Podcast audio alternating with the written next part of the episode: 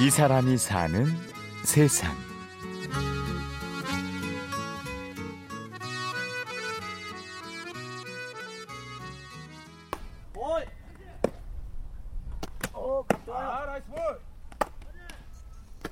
서울 노원구의 한 야구장.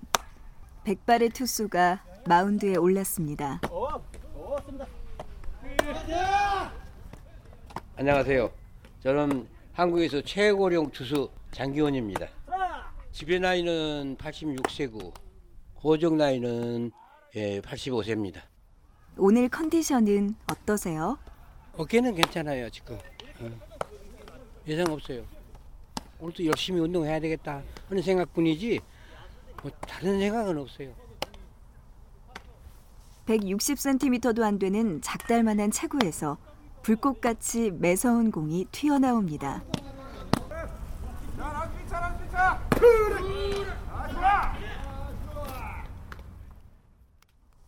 20대, 30대들이 삼진 아웃 당하거든요. 그런 거 보면 참 저희들은 통쾌하기도 합니다. 자랑스럽기도 하고요. 네, 검증된 에이스. 우리의 에이스. 그거 이저 기네스북에도 없을 거예요. 지금 86세가 야구 투수로 공 던진다는 게 있겠습니까? 불암 실버 야구단의 자타공인 에이스 등번호 2번 투수 장기원의 야구 인생은 언제부터 시작된 걸까요? 제가 어려서 10살 때쯤 됐을 거예요. 그게 일제 때라고 해야 되겠죠? 옛날에 그 영무원들이 그 야구를 꽤 즐겨 했어요. 그래서 이제 가끔 놀러 가면은 그 공을 주고받고 하는 영무원들을 보고서 아, 하는 걸 보니까 재미있어 보여요. 그 아저씨들이 나, 나더러 이제 너도 한번 해볼래? 그러고서 이제 시작이 된 거예요, 야구가. 우연히 만난 야구가 운명처럼 느껴졌다던 장기원 어르신. 열심히 운동을 하며 야구 선수의 꿈을 키워가던 어느 날.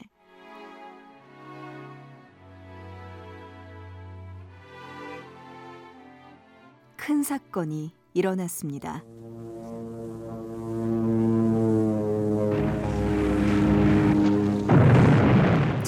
1950년 6월 25일 전쟁이 시작된 겁니다.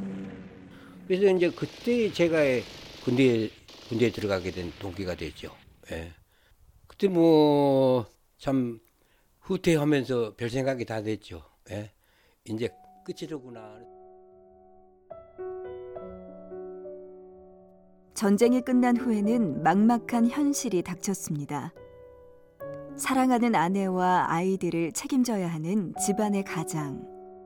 전쟁 끝나고 난 다음에 이제 아는 분이 이제 그 서울에서 양복 전무를 했기 때문에 거기에 이제 같이 이제 양봉 일을 또 했었죠. 그래서 운동이라는 거는 생각조차도 못했어요. 좀 더 나은 교육 환경에서 좀 해보고 싶어서 애들을 예, 미국에 한번 우리 이민을 한번 가자.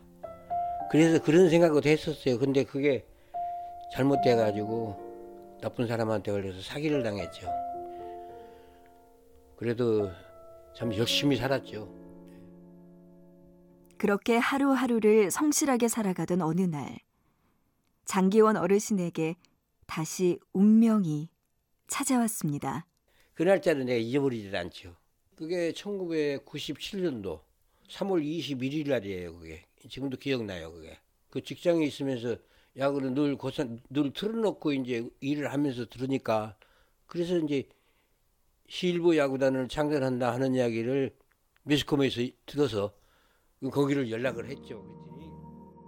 인생의 황혼기에 장기원 어르신은 다시 공을 잡았습니다. 잃어버린 꿈을 찾은 겁니다. 한이 된 거예요, 그게. 예? 야구를 못해서 프로야구도 이제 생겼고 그러는데 젊어서 해보고 싶었던 야구를 못했기 때문에 먼 길을 돌아왔지만 야구에 대한 열정은 하나도 식지 않으셨다는데요.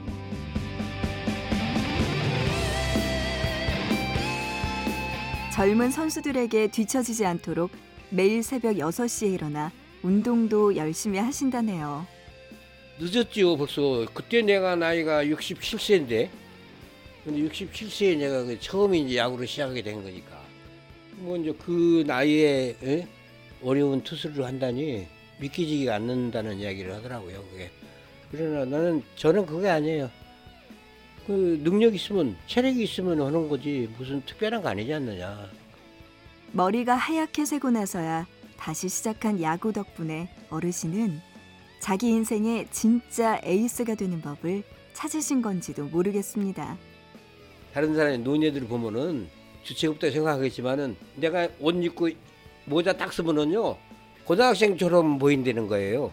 우리 집이 사람도 하는 이야기가 지고 이기는 거를 떠나서 예, 다만 운동하고 하는 것만 해도 내가 행복하다 하는 생각을 해요. 그래서 지금 인생을 다시 살고 있는 거예요 내가 이 나이에 운동 이제 운동 공만 봐도 마음이 설레거든. 예?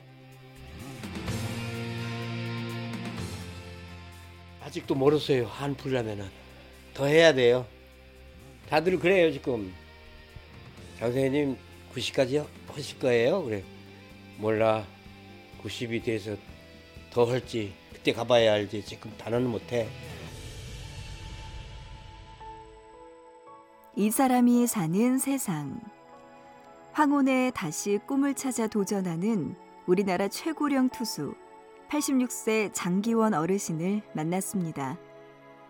취재 구성의 김보람, 내레이션의 구은영이었습니다. 고맙습니다.